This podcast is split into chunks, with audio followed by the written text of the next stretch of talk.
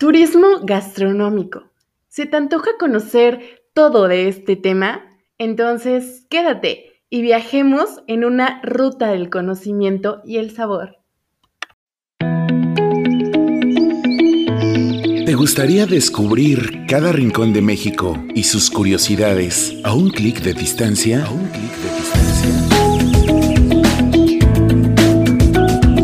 Turismo y cultura. Turismo y cultura.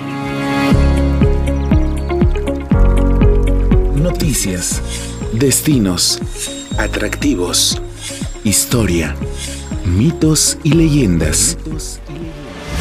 Súmate a este viaje. Presentado por la agencia de viajes Experiencias Mágicas. Todos nacimos para viajar.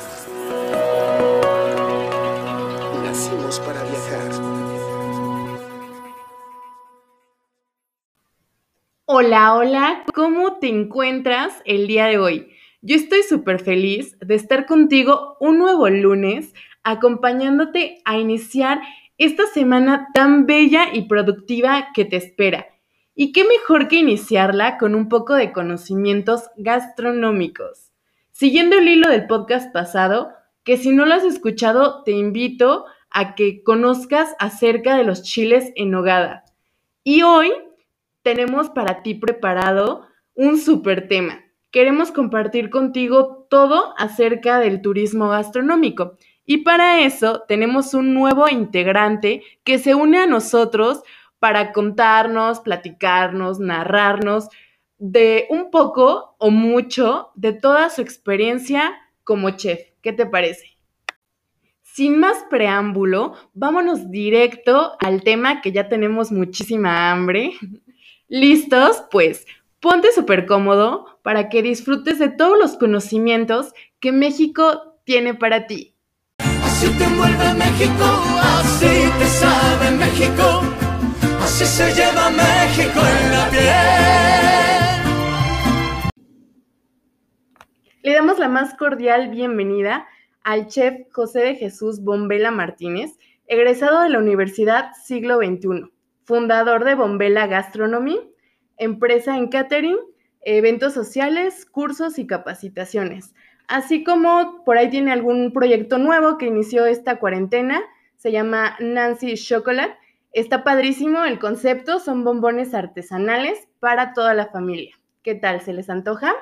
Ya después nos dará las diferentes eh, formas de poder contactarlo y bueno, actualmente nuestro chef se trabaja, se desenvuelve dentro del Jardín de Niños del Poder Legislativo, que es una estancia infantil, como subchef. Entonces vamos a darle la más cordial bienvenida. Muchas gracias por estar aquí con nosotros el día de hoy. Hola Ivette, es un gusto para mí esta invitación eh, para, para, poder aportar un, un, tema tan importante como el que se va a tocar el día de hoy.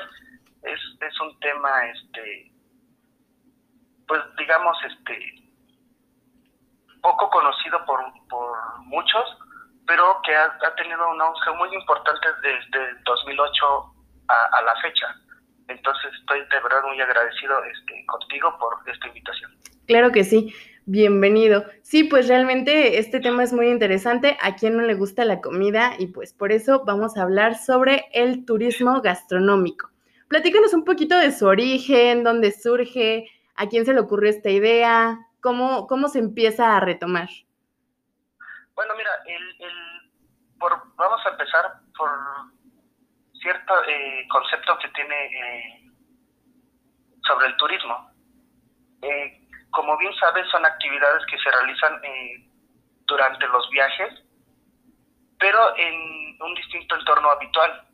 Es un, si bien sabes, el turismo parte desde cinco días hasta a menor de un año. Entonces, eh, todo esto es alrededor del ocio, del descanso, la recreación, la salud, eh, incluso el turismo religioso, el turismo de aventura. De ahí parte que también todo turista debe alimentarse. Entonces, a partir eh, del 2008 nace un, un, concepto diferente porque es como el boom de lo que es la, la gastronomía. Entonces, es donde se empieza a hacer lo que es el turismo gastronómico. El turismo gastronómico no solo es este conocer eh, un lugar y degustar sus alimentos, sino conocer todo lo que viene eh, la parte cultural, histórica, con base a los alimentos. Y viene para que cierto sector o cierto grupo de la sociedad vaya y sepa cuáles son los platillos principales de, de esta región, pero no solo los platillos, sino también los, los ingredientes, de cómo se cultivaron, cuál es el proceso para llegar desde el campo a lo que es la, la mesa. Perfecto, súper interesante. Yo creo que también inicia desde que a México le dieron parte de patrimonio de la humanidad, pues eh, todo lo que conlleva la gastronomía, ¿no? De toda la República. A ver, platícanos un poquito acerca de esto. Sí, eh, a partir de la, la cocina mexicana se nombra Patrimonio de la, de la Humanidad en el 2010. Ya se venía trabajando en este proyecto unos 5 o 6 años este, antes del 2010. Desafortunadamente por, por políticas o por cuestiones este, administrativas, por así decirlo, no, no se había logrado. 2009, eh, finales de 2009, hay, hay una investigación que se hace en el estado de Michoacán. Si vemos el estado de Michoacán está dividido por regiones el lago de Cuitseo, que es una zona lacustre, en la zona montañosa de Uruapan, eh, la zona purépecha, la zona ah, de playa de, por ejemplo, acá Tierra Caliente, ya Lázaro Cárdenas, y hay una ruta en especial que se llama la ruta de Don Vasco. Con base a, estas investigaciones, tanto culturales en el estado de Michoacán, se va viendo que tienen diferentes tipos de, hacer los alimentos, diferentes este, platillos, con base a, la región que, están visitando. Tras esa investigación es que se puede lograr el nombramiento de la cocina mexicana como patrimonio de la humanidad. Hablamos de todo el país, ah, pero hablar de, una cocina mexicana no, no se puede decir que es la cocina mexicana, sino son las cocinas mexicanas porque cada, por ejemplo, el norte tiene un estilo y unos ingredientes, la parte sur tiene otros, el centro es muy diferente, incluso dentro de los mismos estados, la cuestión de los alimentos es totalmente diferente en los ingredientes. Sí, claro, y, es por eso que, que, realmente, pues, es maravilloso México, porque de un estado a otro puedes degustar de diferentes platillos, de diferentes eh, climas, es maravilloso hasta podrías decir que de estado a estado cambia como si fuera otro país, ¿no? Completamente diferente. Y es por eso que se dan también las, las rutas gastronómicas, por el hecho de, que cada zona, cada estado tiene un platillo o, algún elemento principal, ¿no? De, su cosecha o de, vinos, de, bebidas, de alimentos, de frutos, de verduras, de todo, ¿no? Entonces, este, platícanos de estas rutas gastronómicas, dónde se encuentran, cuántas son alrededor de la República, cómo, cómo se van desarrollando y de dónde a dónde eh, se enlazan. Sí, mira, ah, en años anteriores, eh, ahorita por cuestiones políticas, eh, como que perdieron un poco el apoyo de lo que es la sector y el apoyo federal, pero hasta el año pasado se manejaban 18 rutas gastronómicas en lo que es eh, el país, entre los cuales, mira, te voy a, nombrar algunas, que se encuentran los fogones entre Viñas y Aromas del Mar, que es Baja California y Baja California Sur, que tiene también un concepto muy arraigado que es lo que es la cocina Bajamet. Por ejemplo, otra ruta, la ruta del cacao de Chiapas y Tabasco, que que es donde la, la ruta donde el cacao se da eh, en mayor producción en México. Por ejemplo, volvemos al altar de muertos en Michoacán, todo lo que conlleva culturalmente eh, en Michoacán, la ruta del café y de la vainilla en Veracruz, que es la parte de, de Papazla, que es donde se da mayormente la, la vainilla, y que también lleva cierta eh, cultura de lo que es la, la, la Huasteca, donde se juntan Tamaulipas, Hidalgo, Veracruz. La otra eh, que también te puedo mencionar es la ruta del queso y del vino en, Querétaro, que parte desde Tequisquiapan, lo que es Ezequiel Montes, Cadereyta, Peña de Bernal, entre cortes y viñedos, que también abarca lo que es Nuevo León, Coahuila, Durango y Sonora. Y otra que te puedo mencionar que también es la, las importantes es Platillos con Historia, que es Querétaro y Guanajuato, que son dos estados con mucha historia porque pues es cuna de la, de la independencia de México. Claro, no, pues y, y 18 yo creo que hasta se quedan cortos entre tantos y tantos platillos que se pueden realizar y, y cada quien o cada estado poniendo pues de su parte, ¿no? Realmente las rutas gastronómicas no es solo el degustar los platillos, sino conocer desde el origen de los productos y realmente aprender hasta a veces eh, cómo los cosechan, cómo, cómo los elaboran, de qué manera se sirven y bueno, ya también el degustar el platillo y pues saberlo combinar, ¿no? Con un, un, buen vino, alguna bebida exquisita también de, de la región. Entonces, eh, no sé si gustes compartirnos alguna ruta, la que más te guste, ¿cuál, cuál sería? Es, es, difícil elegir solo una. Si me lo permites, te, te, puedo dar dos ejemplos de los cuales yo he, he disfrutado mucho. Claro, adelante. Mira, la principal, yo le tengo mucho afecto a lo que es la ruta del vino y el queso en Querétaro, porque no solo es este, conocer el proceso de, los viñedos en las diferentes este, casas vinícolas que se encuentran en, en, esta ruta, sino también es, es por ejemplo, ir a, a, donde elaboran los quesos, cómo los elaboran, el proceso que, que lleva la leche. Hay leche de, de, vaca, hay leche de cabra. Con esa leche no solamente se elaboran quesos, sino también eh, dulces típicos de, de, la, de la región pero eh, si sigues lo que es hacia hacia esta ruta, hacia la Sierra Gorda, que es, empieza en Cadereyta, hay platillos, eh, por ejemplo, el, nopal en penca, que es eh, relativamente un nopal relleno de nopal eh, guisado, pero se cuecen el, el nopal, eh, el que va re, relleno, y lo, y lo hacen a la que es la brasa. Entonces, este platillo viene desde, desde tiempos prehispánicos entonces te lleva a vivir esa, esa, esa cultura. Ahora, por ejemplo, otro, otra ruta que me gusta mucho es la en, en Oaxaca. La ruta de lo que es el, el mezcal en, en, Oaxaca es desde degustar una ex, exquisita tlayuda, ya sea de tasajo, de cecina, de chorizo, con quesillo, un mole negro que es de los en Oaxaca tiene siete moles eh, por las por las regiones que que conlleva este estado y es una variedad enorme. O sea, tomar un, mezcal con sal de gusano y naranja es, es también vivir experiencia oaxaqueña, así como comer eh, chapulines, los, los venden así en el, en el mercado de Oaxaca como si fueran botana salada, entonces es toda una experiencia aparte de toda la, la cultura que implica este estado.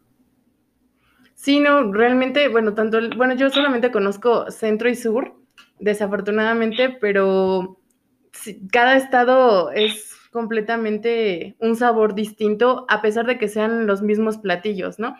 Y aparte, lo más eh, emblemático, lo más importante y padre de este asunto es el impulso, impulso del desarrollo también del producto desde que es cosechado. Me ha tocado rutas que vas a por ejemplo, de la fresa, este no está dentro de, de las rutas gastronómicas de la Sectur, pero bueno, se pueden ir adaptando, ¿no? La parte de la fresa, desde cómo lo, lo cosechan las familias y con la emoción de, de, dar a conocer su producto, enseñarte todo su huerto y, y, decirte cómo lo cosechan y cómo iniciaron y que entonces se dieron cuenta que, que pues esta parte de la fresa podían sacarle bastantes cosas, mmm, hacer desde bálsamos labiales, hasta mermeladas, eh, cremas, o sea, realmente sí le, le, sacan un poquito o bastante a, a todo el contenido y pues ir, ir, conociendo, ¿no? Los diferentes lugares, creo que volvemos a, a, nuestras raíces de conocer realmente todo y no nada más sentarte a um, comer en algún restaurante caro que pues no sabes de, de dónde provienen los, los alimentos y a veces desafortunadamente los restaurantes más caros pues ya son más, más comercializados en cuestión de, de que los productos no son naturales, bueno, sí naturales, pero no frescos, ¿no? Sino los tienen ahí congelados y toda la onda, que completamente es diferente a comerte, como comentas, una tlayuda, este, un tamal o lo que sea, ahí con la señora que está haciendo las tortillas a mano en el carbón y, y todo este asunto cambia completamente la experiencia, ¿no? Sí, exactamente, exactamente. Eh, volver a los orígenes es la es, es lo que va a llevar a este, a este sector a, a, crecer más. Desafortunadamente no, no conocemos eh, lo que es nuestra cultura, las bases de nuestra cultura para lo que somos hoy. La, los alimentos son súper importantes en, en, lo que es la, la historia de nuestro país, porque imagínate, no, no veo a, por ejemplo, en Puebla, no veo a Puebla sin, sin su mole, o como habían comentado en, anteriormente un chile en nogada o a Oaxaca con sus siete moles, ¿no? Es, es esa base. Y es importante lo, lo, que tomas porque también hay que ayudar a lo que es el productor para que todo esto eh, sea una parte sostenible y sea un turismo que vaya desde, desde las bases. Sí, bueno, creo que también, por ejemplo, se podría este, conjuntar un poquito la parte desde el turismo este, agro, agroindustria, bueno, de la industria agrónoma, desde cómo se están cosechando también hasta, pues hasta tu platillo, ¿no? Ya el turismo gastronómico. Desde tu punto de, desde tu punto de vista, ¿qué tendencias consideras que están en, en, esta, en este turismo gastronómico? como tendencia es, es la que sea un, un, turismo sostenible, un turismo sostenible que dé a la, a la comunidad a ganar. O sea, el, el, ser sostenible es el que empiece desde la comunidad y vaya creciendo, creciendo para, para que dé a conocer el, el producto que están ofreciendo. Y también, como lo comentamos, volver a los orígenes, pero ya presentando eh, un platillo a lo que es la actualidad y lo que el turista, para llenar al, al turista, por así decirlo. Ok, perfecto. Y mm, bueno, ya que, que comentamos esta parte, ¿cuál sería para ti tu platillo favorito? Me la pones difícil. Bueno, a ver, tu top 3. Pondría el mole negro de Oaxaca. Eh, un, un, chile nogada. Y las gorditas que venden en, en Bernal. ok, perfecto, muy bien, muy rico. A ver, yo pondría las enchiladas, la verdad me gustan mucho. Eh, me gustan mucho los itacates de Morelos. Y. ¿Qué más? Yo creo que las tlayudas. Sí, serían. las tlayudas son, son deliciosas y aparte acaban de ganar este un premio de eh, la comida la comida de calle le ganaron a lo que es el, el choripán de Argentina y, y a otro este no, recuerdo, eran tres, pero se llevó el, primer lugar. Mira, eh, dato curioso. si. No, que crees que no, no, no me enteré, pero está súper interesante y bueno, ya, nos sentimos orgullosos de eso. sí, exactamente. Para cerrar esto, me gustaría saber desde tu humilde opinión como el licenciado en gastronomía, ¿cómo ves eh, este movimiento después de estar en cuarentena, después de, de no salir y comer lo que, lo que encontrábamos o tal vez de restaurantes que mandaban a domicilio, ¿cómo ves la situación para volver a, sacar a flote las rutas gastronómicas y poder tener la confianza de sentarte en algún local, en algún restaurante, este, llámese como se llame, para poder degustar algo? en cuestión de, calidad, en cuestión de salubridad y todo este rollo? Bueno, es un tema un poco complicado porque la situación es difícil en cuanto al, al tema del, del COVID. Pero yo creo que, que tiene todo el turismo para, para salir a flote, es, es del, de lo que más aporta económicamente al país. Y las rutas, eh, la comida es esencial, es esencial y todo el mundo se tiene que alimentar. Entonces, eh, sí se tienen que adecuar a las medidas de seguridad y de sanidad y de higiene que están sobre todo pidiendo en estos momentos. Pero yo creo que es donde va a, resurgir el tema económico y para eh, resurgir todo este todo toda esta situación que estamos viviendo va a ser este el punto donde si se adecuan a, la, a la, normatividad de, la Secretaría de Salud, no va a haber ningún inconveniente este, en poder volver a, degustar eh, un exquisito platillo. Sí, yo creo que realmente es un tema bastante, bastante complicado porque pues realmente ahí sí, o sea, si vas a un restaurante no, no puedes estar con cubrebocas, ¿no? En algún momento te lo tienes que quitar y, y por ejemplo, unos tacos con sin la mano, o sea, con cubiertos, pues no sería lo correcto, bueno, no, no tendrían el mismo sabor, ¿no? Entonces, exactamente, no lo, no, es lo mismo. Entonces sí sería muy, muy delicado, por más que pusieran gel antibacterial y lávate las manos y el tapete y, y toda esta situación, en algún momento pues todo tiene que volver a la normalidad y desafortunadamente este tema se tendría que haber cubierto desde desde mucho tiempo atrás esta parte de salubridad, pero ahorita vamos a estar como más exigentes nosotros como, como turistas al visitar un lugar y comer en, algún restaurante, ¿no? Entonces, bueno, esto les va a dar la pauta para, para que se pongan las pilas todos los restaurantes y realmente hagan las cosas bien y con toda la seguridad del mundo de no ofrecer sus platillos al turista, ¿no?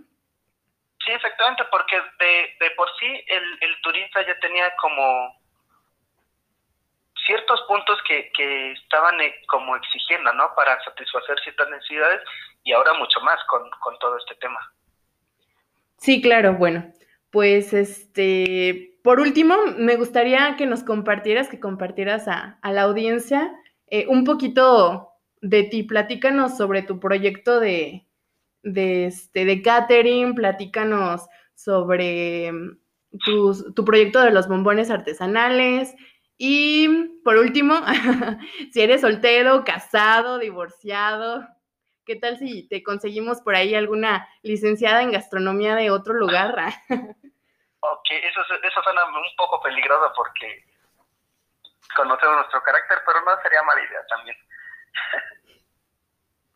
Y también si nos puedes platicar, este, bueno, darnos tus referencias de cómo te encontramos en, en Facebook, en Instagram, este, tus, tus, diferentes marcas, para que pues también podamos este, dar a conocer lo que el Estado de México hace desde Toluca para el mundo.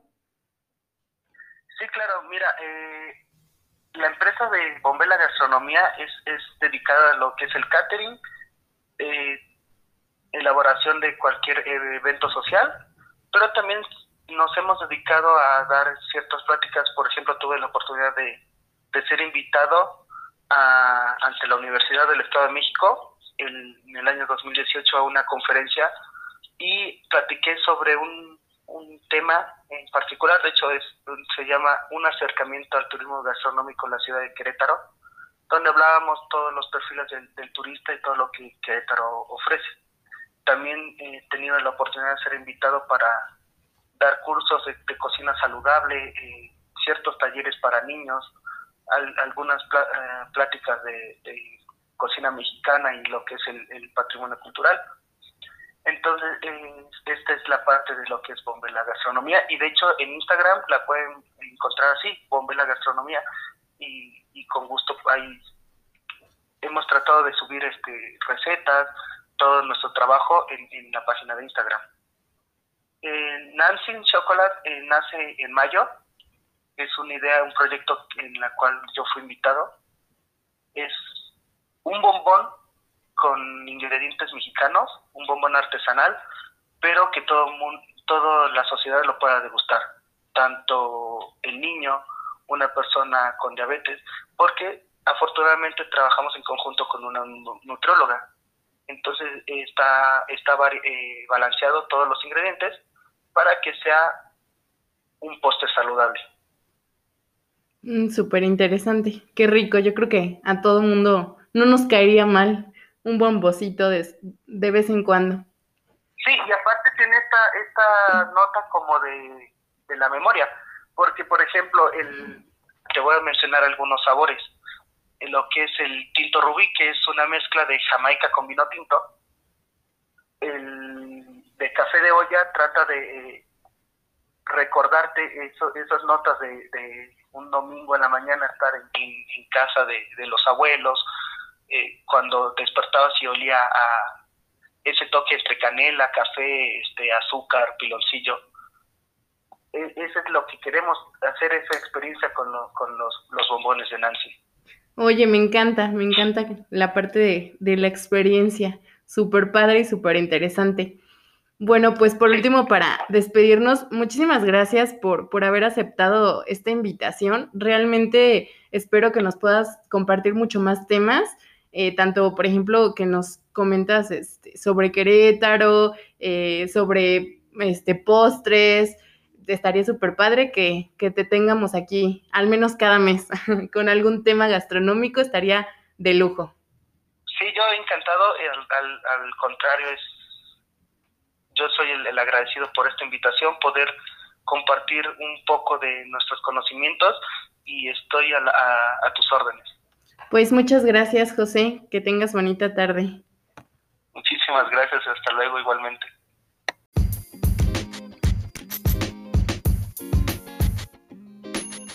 Como siempre, me da mucho gusto de estar aprendiendo algo nuevo contigo. Mi nombre es Ivette Galván me puedes buscar en las redes sociales como Ivette R. Galván y dejarme todos tus comentarios, preguntas, sugerencias y hasta audios que pueden ser transmitidos en este podcast, porque este espacio es creado para ti. Deseo que tengas una semana súper productiva, sácale jugo a cada día y disfruta de todo lo que está a tu alrededor. Nos vemos en la siguiente emisión de lunes y recuerda que nacimos para viajar.